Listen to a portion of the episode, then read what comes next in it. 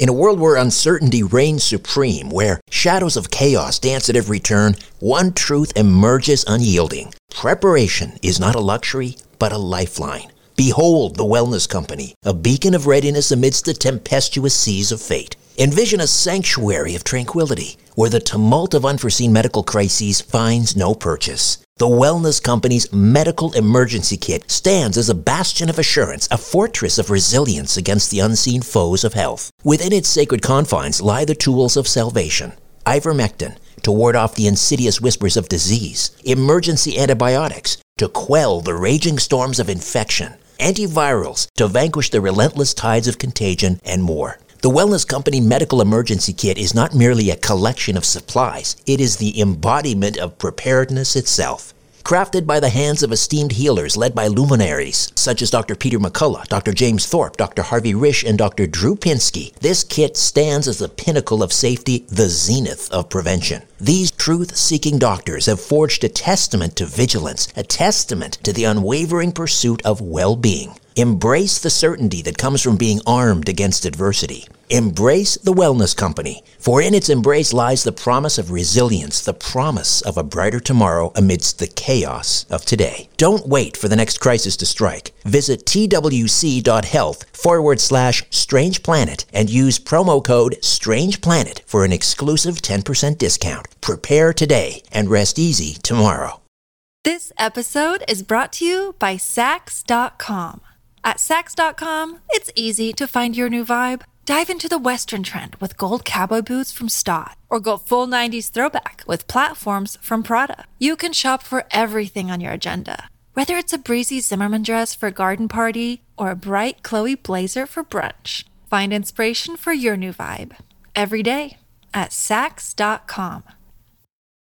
When you need mealtime inspiration, it's worth shopping Kroger, where you'll find over 30,000 mouth-watering choices that excite your inner foodie. And no matter what tasty choice you make, you'll enjoy our everyday low prices, plus extra ways to save, like digital coupons worth over $600 each week. You can also save up to $1 off per gallon at the pump with fuel points. More savings and more inspiring flavors make shopping Kroger worth it every time. Kroger, fresh for everyone. Fuel restrictions apply. Conspiracy Unlimited with Richard Syrett. There are discoveries of human bones, human artifacts, and human footprints going back many millions of years, tens of millions, even hundreds of millions of years. So this is something quite different than is being presented to students in the educational system today in high schools and universities around the world. It's really quite astonishing. Reduce stress and enhance your immune system. ESS 60 from C60 Evo. C60 is the carbon 60 molecule known to deliver more than 172 times the power of vitamin C. 172 times. ESS 60 is the purest form of C60, a known antiviral, antibacterial, and anti inflammatory remedy that works. ESS 60 neutralizes free radicals from cell metabolization and external toxins to help minimize inflammation and maximize detoxification. Further, people report better sleep, more energy, and renewed mental clarity when they take our ESS 60 organic oil. To order your miracle molecule ESS 60, click on the C60 Evo link in the episode notes for this podcast or go to c60evo.com slash richard hyphen Syrett. c60evo.com slash richard hyphen Syrett. Buy now and save 10% by using the coupon code EVRS at checkout. Again, use the coupon code EVRS at checkout. Conspiracy Unlimited with Richard Syrett. Pursuing the truth wherever it leads. Exposing evil and corruption and the secret machinations of powerful elites. Revealing the high strangeness beneath the surface of our supposed reality. Coming to you from his studio beneath the stairs. Here's Richard Syrett.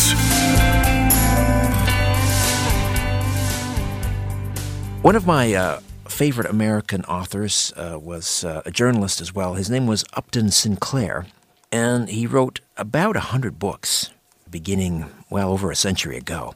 He wrote a book called The Brass Check, which was a muckraking expose of the world of journalism, and uh, in it he publicized the issue of yellow journalism and what he called the limitations of a free press. And much of what he wrote in that book holds true today.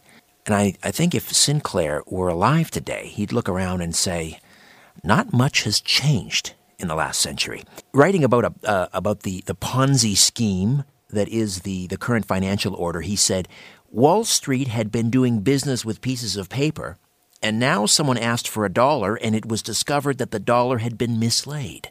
Sound familiar? I think so. He also said things like fascism is capitalism plus murder.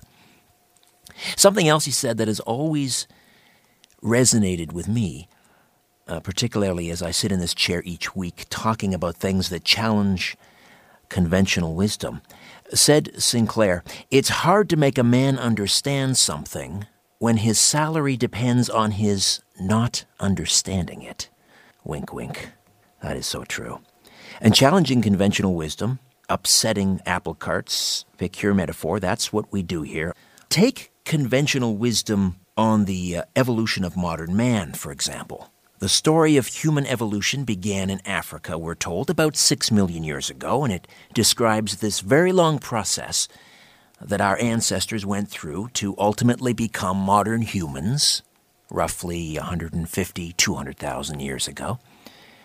And this process, we're told, has been uncovered by studying fossils and understanding the underlying theory of evolution. And while new fossils are un- un- uncovered occasionally, and uh, every decade they reveal new chapters. Scientists agree more or less about this basic story, more or less. But again, of course, this program flies in the face of conventional wisdom, and so we're going to present to you a very different story of human evolution. Michael Cremo is a member of the History of Science Society, the World Archaeological Congress, the Philosophy of Science Association, the European Association of Archaeologists, and a research associate in history and philosophy of science for the Bhaktivedanta Institute. After receiving a scholarship to study international affairs at George Washington University, Michael began to study the ancient histories of India, known as the Vedas. In this way, he has broadened his academic knowledge with spirituality from the Eastern tradition. His book, Forbidden Archaeology The Hidden History of the Human Race, which he wrote along with Richard L. Thompson, quickly became a best selling underground classic with over 200,000 copies sold and translations in 13 languages. And of course, the theme of that book and of much of his life's work, really, is to uncover and to present to the public a very different story of human evolution. And the concept, as startling as it may seem, that modern man has walked this earth not for 150 or 200,000 years ago, but perhaps for millions and millions of years. Michael, how are you? I'm fine, Richard. It's good to be with you and all your listeners again. Your story of human evolution, I guess the Reader's Digest version, is what? What the evidence shows is that humans like us have been present since the very beginning of the history of life on Earth. There are discoveries of human bones, human artifacts, and human footprints going back many millions of years, tens of millions, even hundreds of millions of years. So this is something quite different than is being presented to students in the educational system today in high schools and universities around the world. It's really quite astonishing. Well, let's let's run through some some examples. Uh, I mean, you have you know I have talked before on on other radio programs, uh, but this is going to be new to some of our listeners here tonight. Uh, let's let's run through some of the more um, famous uh, cases of uh, archaeological anom- anomalies that, that uh, you talk about in Forbidden Archaeology. And we're talking about artifacts that were found in places they ought not to have been found in. Yes, you're absolutely right about that, Richard. There are many cases like that. One of the really fascinating ones for me is the California gold mine discoveries.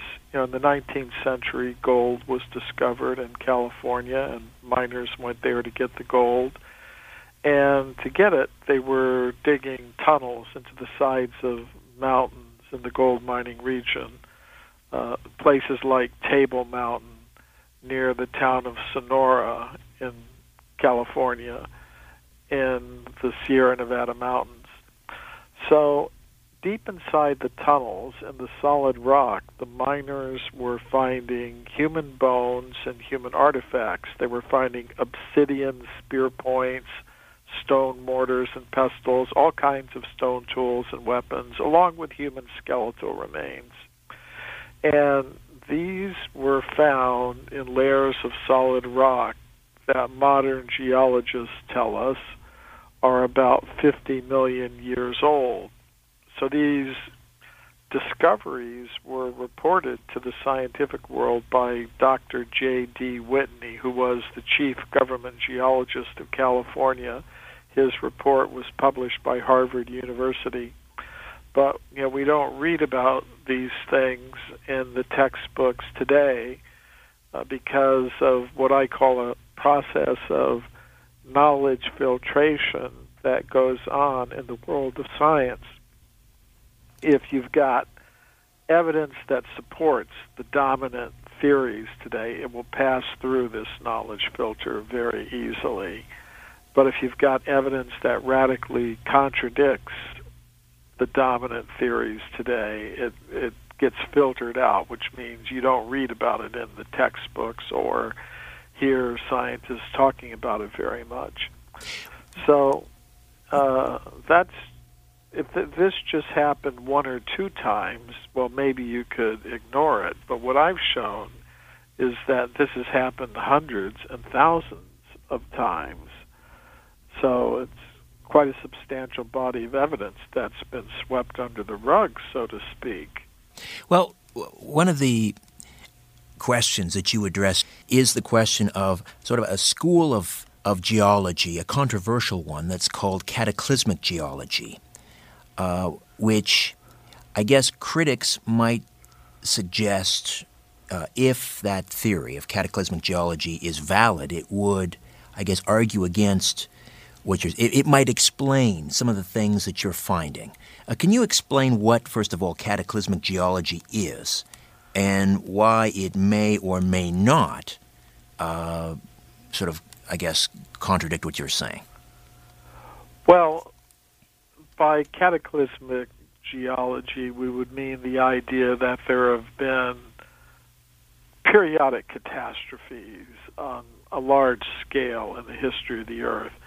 And now this is something that even um, many modern scientists have come to accept. For example, they think that the dinosaurs were wiped out by an asteroid that struck the Earth about 65 million years ago. So some people might say, well, if there have been these huge catastrophes that perhaps they've mixed up the layers of the Earth so that you know you have human skeletal remains that are really only a few thousand or a few hundred thousand years old that have gotten shoved down under uh, layers that are millions of years old, so that uh, if we're talking about, say, the California gold mine discoveries, we might perhaps be talking about human bones and human artifacts that have just gotten mixed up in very ancient layers of rock because of these huge cataclysms that have taken place. Right. I mean, isn't that isn't that a, a possible explanation for these these uh, anomalies that these are not well, millions of it, years old? If it were if it were true in these particular cases that the layers of rock have been disturbed, I think they would be a valid explanation. But in each particular case, you have to actually look and see has the regular stratification of the Earth been disturbed or not? And this is something that geologists have understood for a long time. Dr. Whitney, uh, for example, uh, the chief government geologist of California, who reported these scientific discoveries to the world, was aware of this problem. And he he looked very carefully at the geological layers in the exact locations where these California gold mine discoveries were made, and he could detect there were no fissures, there were no disturbances of the geological layers in these particular cases. So uh, that would mean the discoveries are valid. Every once in a while, somebody discovers these petrified shoe prints in strata, supposedly, you know, 250 million years old. That, that happened in uh, Nevada. And then I believe there was a case in uh, Utah where they sort of upped the ante and they found an old human, human shoe print in Utah, uh, about 260 million years old, supposedly. Um, can you add to that list, or what can you tell me about the, the shoe prints of, uh, of Nevada and Utah? Well, the shoe print from Nevada was discovered early in the 20th century, in the 1920s, by uh, a mining engineer named John T. Reid. And yeah, he was out prospecting, and he looked. He was looking at the rock uh, beneath his feet as he was walking along, and he saw what, uh, you know, a, a, a a, not a footprint, but a what appeared to be a shoe print in the solid rock. So he had the specimen analyzed with microscopes. And under microscopic investigation, it came out that the the magnified images showed actually the the threads of the sole where it was sewn. So it was really pretty uh, uh, amazing discovery. Now, what makes it so interesting is that the shoe print was found in layers of rock that belongs to the Triassic period, which is a geological period that goes uh, back uh, about 248 million years. So that's almost 250 million years ago.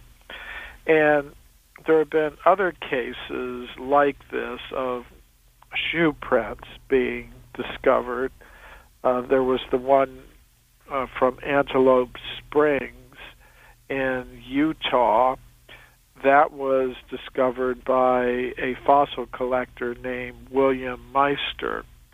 And he had been out searching for fossils and he was breaking open pieces of rock. And he broke open one piece of rock, and inside he found uh, the print of a a shoe, not a naked human footprint, but of a, a footprint of, of a shod person. So, what made it really interesting is that within the shoe print there was the crushed fossil of a trilobite, which is a kind of shellfish uh, that is characteristic of the Cambrian period, which is a geological period that goes back over 500 million years. So my co-author, uh, Richard Thompson, went to Utah and he visited William Meister and he looked at the specimen and took photographs of it and then we did a computer analysis of the shoe prints, we found that uh, they matched exactly uh, modern shoe print. Like if you're walking on a beach with a shoe on, you and you know you would leave an impression in the sand.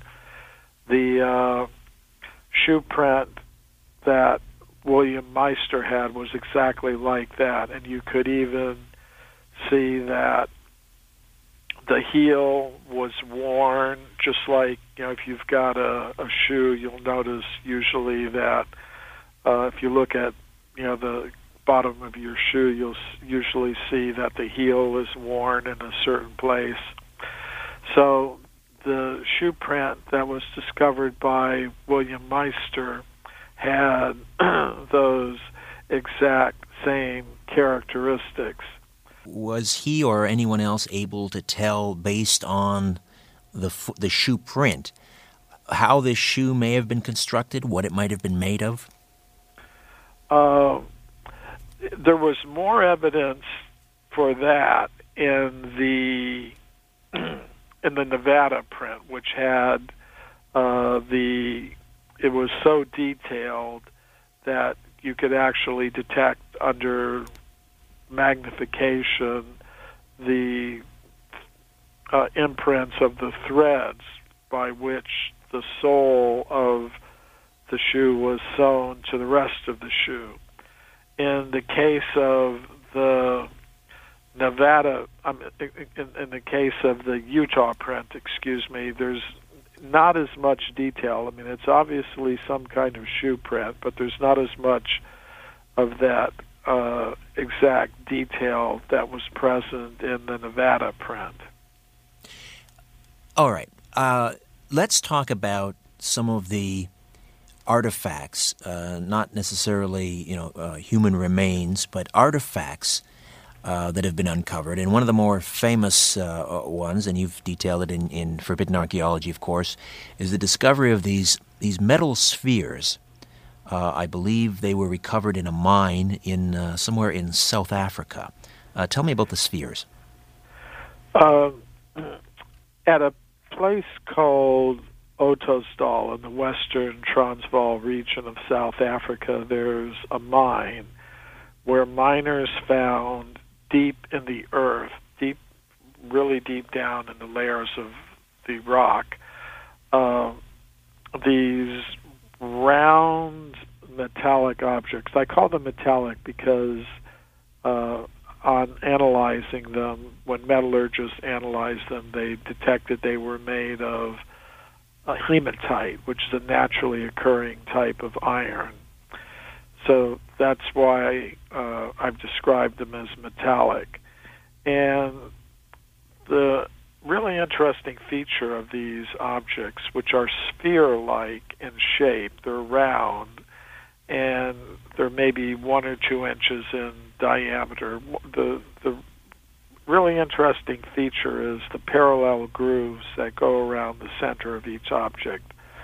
There's a picture of one of them in my book, Forbidden Archaeology, that has three parallel grooves going around the equator of the object. And that's what makes them really interesting. Now, if if it could be shown that these things could have formed by a purely natural process, well, I'd be prepared to accept that. But at the present moment, I'm not convinced that such is the case, which means I think we have to be open to the possibility that some intelligent human like being made those grooves. And what's interesting about these objects is they're found in mineral deposits, layers of rock that are over 2 billion, that's not million, but 2 billion with a B, years old. And, I mean, you know, one idea that some people have suggested is well, maybe these round hematite objects are there, but somehow somebody took them and engraved the grooves on them. Uh, you know, when some metallurgists examined them when they were going to be filmed for a television documentary, uh, they concluded that they, they really didn't have any good natural explanation for the grooves. So uh, that's really pretty astonishing.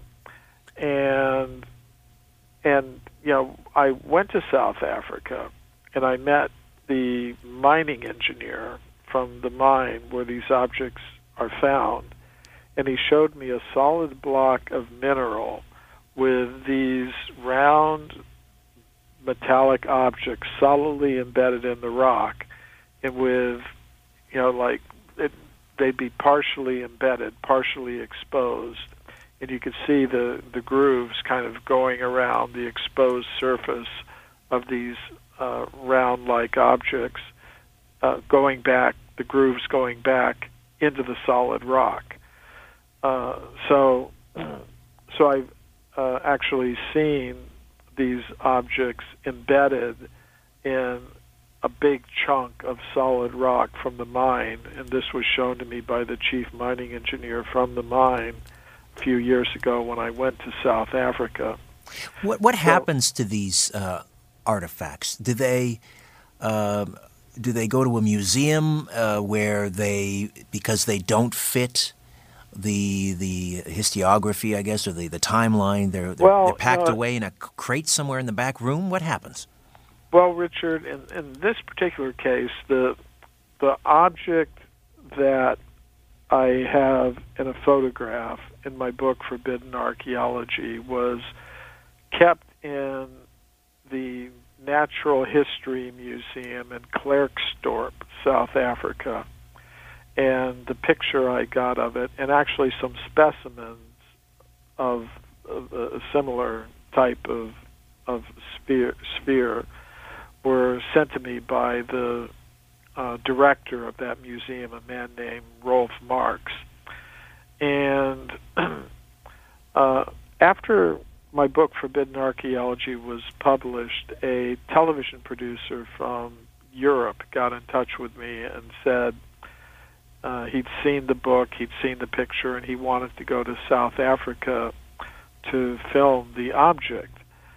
So I, I put him in touch with Rolf Marx, who was the director of the museum where the object that is shown in the photograph in my book came from. And Rolf Marx said that that object had been stolen from the museum. So sometimes things like that happen. Uh, I don't want to seem too conspiratorial about it, but those are the facts that were reported. The object was stolen from the museum. Now, in other cases, uh, for example, in the case of the California gold mine discoveries, those objects are kept in the Museum of Anthropology of the University of California at Berkeley, but they're not shown to the public. They're kept in a storage building several miles from the museum, and the average person wouldn't even know they're there. It takes somebody like me who has dug into the history of these anomalous discoveries to to even be aware that they're there. So there are other cases like that as well that I've investigated. I mean, some people would think that this idea that there is strange stuff in the museum storerooms that the people, ordinary people, can't see. That that's just something from Hollywood movies, you know, like Indiana Jones or something like that. But it really is a fact that museums do have stuff in their collections that they aren't showing that is really pretty amazing in terms of its impact on our understanding of the real history of our species on this planet. This episode is brought to you by Saks.com. At Saks.com, it's easy to find your new vibe. Dive into the Western trend with gold cowboy boots from Staud, or go full 90s throwback with platforms from Prada. You can shop for everything on your agenda, whether it's a breezy Zimmermann dress for a garden party or a bright Chloe blazer for brunch. Find inspiration for your new vibe every day at Saks.com. If you enjoy Conspiracy Unlimited, why not become a Conspiracy Unlimited Plus member? For just $1.99 per month, you'll gain access to two bonus, exclusive commercial free episodes per month, plus access to my back catalog of episodes. To subscribe, Just go to conspiracyunlimitedpodcast.com and click on Gain Access to Premium Episodes. Again, go to conspiracyunlimitedpodcast.com and click on Get Access to Premium Episodes or click on the link in the episode notes. Conspiracy Unlimited Plus for less than $2 per month. Why not sign up today? In another reality, Richard is a very strong and handsome man. Just not in our reality. Although I heard somebody passing him in the hall the other day, and it was, good, what a handsome man Richard is. I made that up. Conspiracy Unlimited with Richard Syrett. Welcome back. Michael Cremo is with us. Forbidden Archaeology, The Hidden History of the Human Race. And this book really spawned waves of resistance and wonder amongst the scientific community when it came out. Over 900 pages, 900 pages of well documented evidence suggesting that modern man did not evolve from ape man, but insisted, uh, but rather instead uh, has coexisted with apes for millions of years. Michael Cremo lectures to academic, popular, and scientific audiences around the world in a continuing challenge to Darwinian evolution. Uh, I, I, remember growing up reading about things like the Baghdad Battery. This was a, uh, a clay vessel, and inside there was a, a copper uh, cylinder and inside of that was this oxidized iron rod, and, and people who looked at it concluded it was some some type of uh, well, it likely would have been filled with some sort of an acid or an alkaline liquid, and, and it would have produced an electrical charge, a battery, two thousand years ago. And then uh, I remember reading about the Antikythera me- mechanism, uh, which was found in a, in a shipwreck uh, off the coast of Crete back in 1900, and, and it had these differential gears on it uh, amazing gears, which, I mean, that kind of complexity wasn't known to exist until the, the 16th century. Uh, and yet again, here was this amazing instrument, some 2,000 years old. Um, but now, I mean, if you consider what Michael Cremo is telling us, that modern man has existed on Earth for millions and perhaps billions of years, suddenly the Baghdad battery and the Antikythera mechanism uh, well, hey, what's the big whoop about that? Uh, I want to go back to talking about what happens to these these artifacts. And uh, you say some of them are stored offsite in, in museums. I'm trying to understand what what is the danger? Uh, why aren't why isn't there uh, a, an open dialogue uh, and display of these items? What what's the threat here? Uh, to the, the established order, Michael? Well, you know, there's, uh, I think, a lot of factors involved in in in this. In one sense, you know, it's just like human nature. You know, for example, if I love somebody and somebody tells me something bad about the person I love, I don't want to believe it. I may become angry at the person who tells me. So many scientists today they're very much in love with their theories, and when they hear something that goes against them, they don't want to believe it. I mean, so that's part of it. And then I think part of it is also power. You know, there are different kinds of power in the world. There's uh, military power, there's economic power, there's political power. There's also intellectual power, which is a very subtle power, but a very real one. And you know, we see that those who have power, uh, generally those who have monopoly power in particular, don't like to give up their positions very easily. So, for the past 100 years or so, the supporters of the Darwinian theory of evolution, including human evolution, have had a government enforced monopoly in the education systems around the world.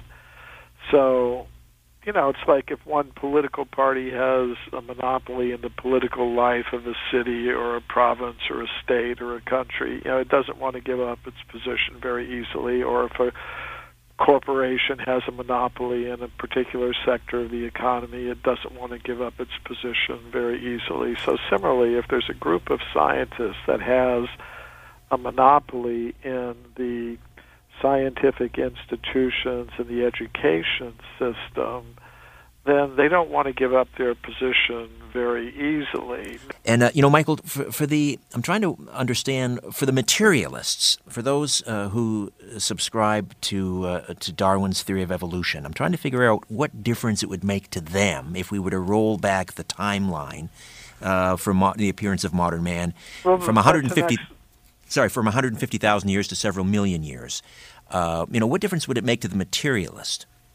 Well, that that's an excellent point, and I think that's what's really at stake here. Because if humans actually have been here for hundreds of millions of years, as I'm proposing, then that means we need new explanations for where we came from. And the explanations we're getting now are very materialistic. We're being told we're just machines made of molecules in competition with each other for survival. And the alternatives, especially the alternatives that I'm proposing and that others are proposing, tend to involve some non material principles.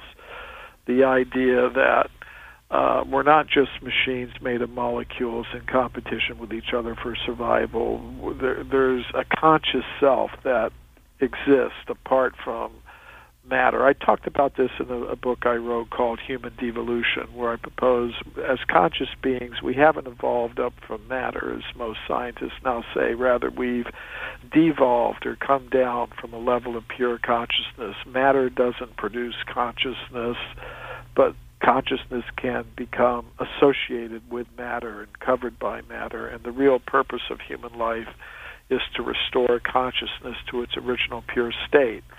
So if ideas like that were dominant, this would be very bad for the political, financial, and economic systems that are now ruling the world because our sense of identity determines our goals and our values. If you tell people you're just evolved apes, you're just machines made of molecules in competition with each other for survival, then what will they do? Their goals will become very materialistic. They will think that to produce and consume more and more material things is the main purpose of human life, and they're going to do it by dividing themselves into competing groups and struggling very hard and it, this whole process generates tremendous amounts of wealth which flow into certain pockets.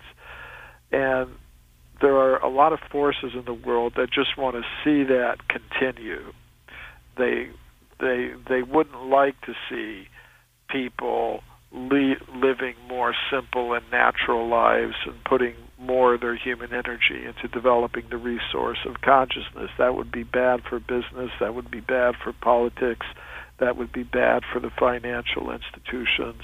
They would rather have everybody just producing and consuming more and more material things and generating all this wealth that flows into the pockets of those who are controlling and exploiting and controlling the whole system. I, I, I hear you on that one for sure. Now, uh, but uh, and you're you're coming at this uh, from uh, you are a, uh, a member of the International Society for Krishna Consciousness. So your worldview is informed by Vedic creationism.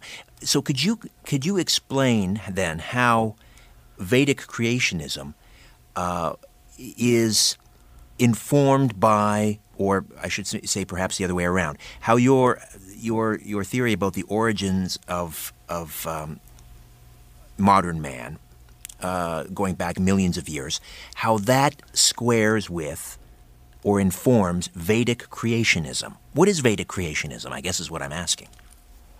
Well, this is, I mean, Veda is a word. It means knowledge, and knowledge spreads all over the world, really.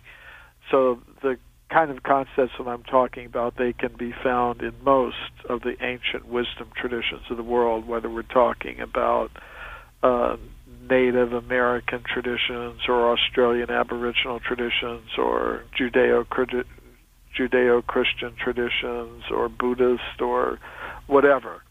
It, it's these are some common features of the different ancient wisdom traditions, and I've found them expressed in the Vedic tradition of India. So I've kind of focused my efforts on that, but I'm not claiming to have a monopoly on these ideas.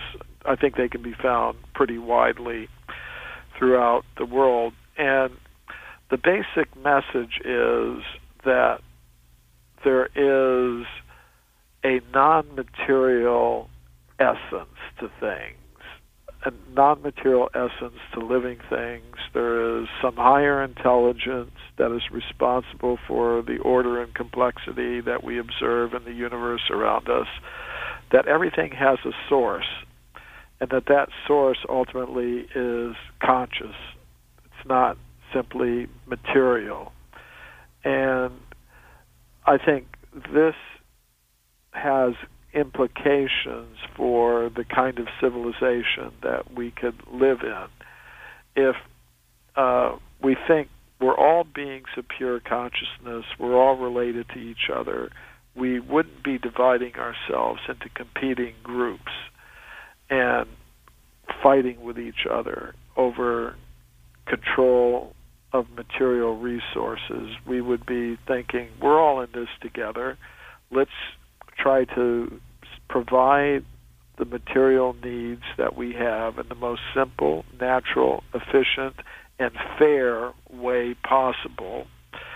And and and let's put most of our human energy into developing the resource of consciousness and not over exploiting the material resources and destroying the environment as we're doing now. We're poisoning the air, poisoning the land, poisoning the water. So I think if we had a civilization that was based on these higher principles, it would be much different than the world we see today. It would be a much more peaceful place where we would be looking at the unity of all living things rather than dividing ourselves into so many competing groups. And it would be a world where there was more environmental harmony because we wouldn't be exploiting the material resources to the extent that we're doing today and causing so many ecological problems. So I think that's what's really at, at stake here. What the Vedic texts uh, that we hear so much uh, about, the, uh, the, Bhagavad Gita and so forth, uh, some of the oldest, uh, perhaps the oldest uh, written texts um, in existence. but they, there, are, there are clues in those in those texts about um, ancient civilizations in possession of incredible technology, perhaps even nuclear weapons. We remember, of course, uh, uh, Robert Oppenheimer, the, the father of uh, the atomic bomb, quoting from the um, Vedic texts after the uh, the uh, the first uh, atomic bomb was was tested and he was asked sort of off microphone, or he muttered off microphone when asked, "Is this the first time an, uh, an atom bomb has been exploded?" And he said yes, and then he muttered sort of off microphone uh, in modern times. Uh, what can you? We just have a few minutes here, but what can you tell us about uh, clues in the Vedic texts that that the ancients had incredible technology? Well, you mentioned uh, one of the elements of that. They they had their uh, they had command of weapons that were really pretty amazing. But uh, there are also descriptions that they had flying craft, including spacecraft. The, the Sanskrit word for them is vimanas. And, you know, there are elaborate descriptions of these vimanas or spacecraft and aircraft. There are descriptions of uh, vast beautiful cities that existed millions of years ago. There are accounts of of uh, scientific discoveries. For example, they knew how to calculate time according to the movement of atoms. Of course, in modern times, we've redeveloped that technology. We have atomic clocks. So there are uh, descriptions of these things in the ancient Sanskrit writings of India that are really pretty amazing. And it's actually in the ancient Sanskrit writings of India where I first encountered the idea that humans like us have been present for many millions of years on Earth. That's what actually inspired me to do the research for forbidden archaeology to see if there was any archaeological evidence to support that idea. Uh, I, I, believe the Vedics uh, were referring to something they called iron thunderbolts. Is this what Oppenheimer believed was uh, an atomic blast in the ancient times? Well, the I think he was referring to something else. There was a weapon called a Brahmastra, and its effects were compared to having millions of suns all together in one place at the same time, uh, which is pretty much what happens when there's a nuclear or thermonuclear explosion. It's sort of like if you were to bring, you know, the the sun and all its nuclear activity to Earth. That's what it would be like. So the uh, so I think he was referring to a weapon called the Brahmastra. There are other weapons that are described as being like thunderbolts, and they appear to be more like energy beam type weapons. Uh, there's a description of an attack on the city of Dwarka in ancient India by a, a flying machine, a, a huge flying craft that came from outer space that was shooting down some of these thunderbolt types of weapons or energy beam weapons. So there are there are descriptions of such things. And again, the Vedics were writing about uh, these weapons uh, existing in what, what time period?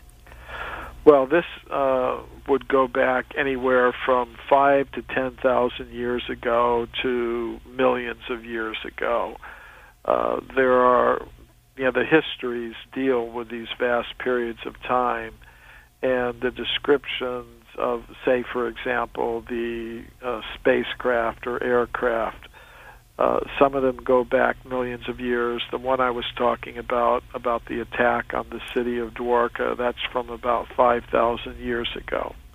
Unbelievable. Michael, what is it going to take for some of these amazing archaeological anomalies to make their way from the crates in warehouses into the museums? What, what's going to have to happen?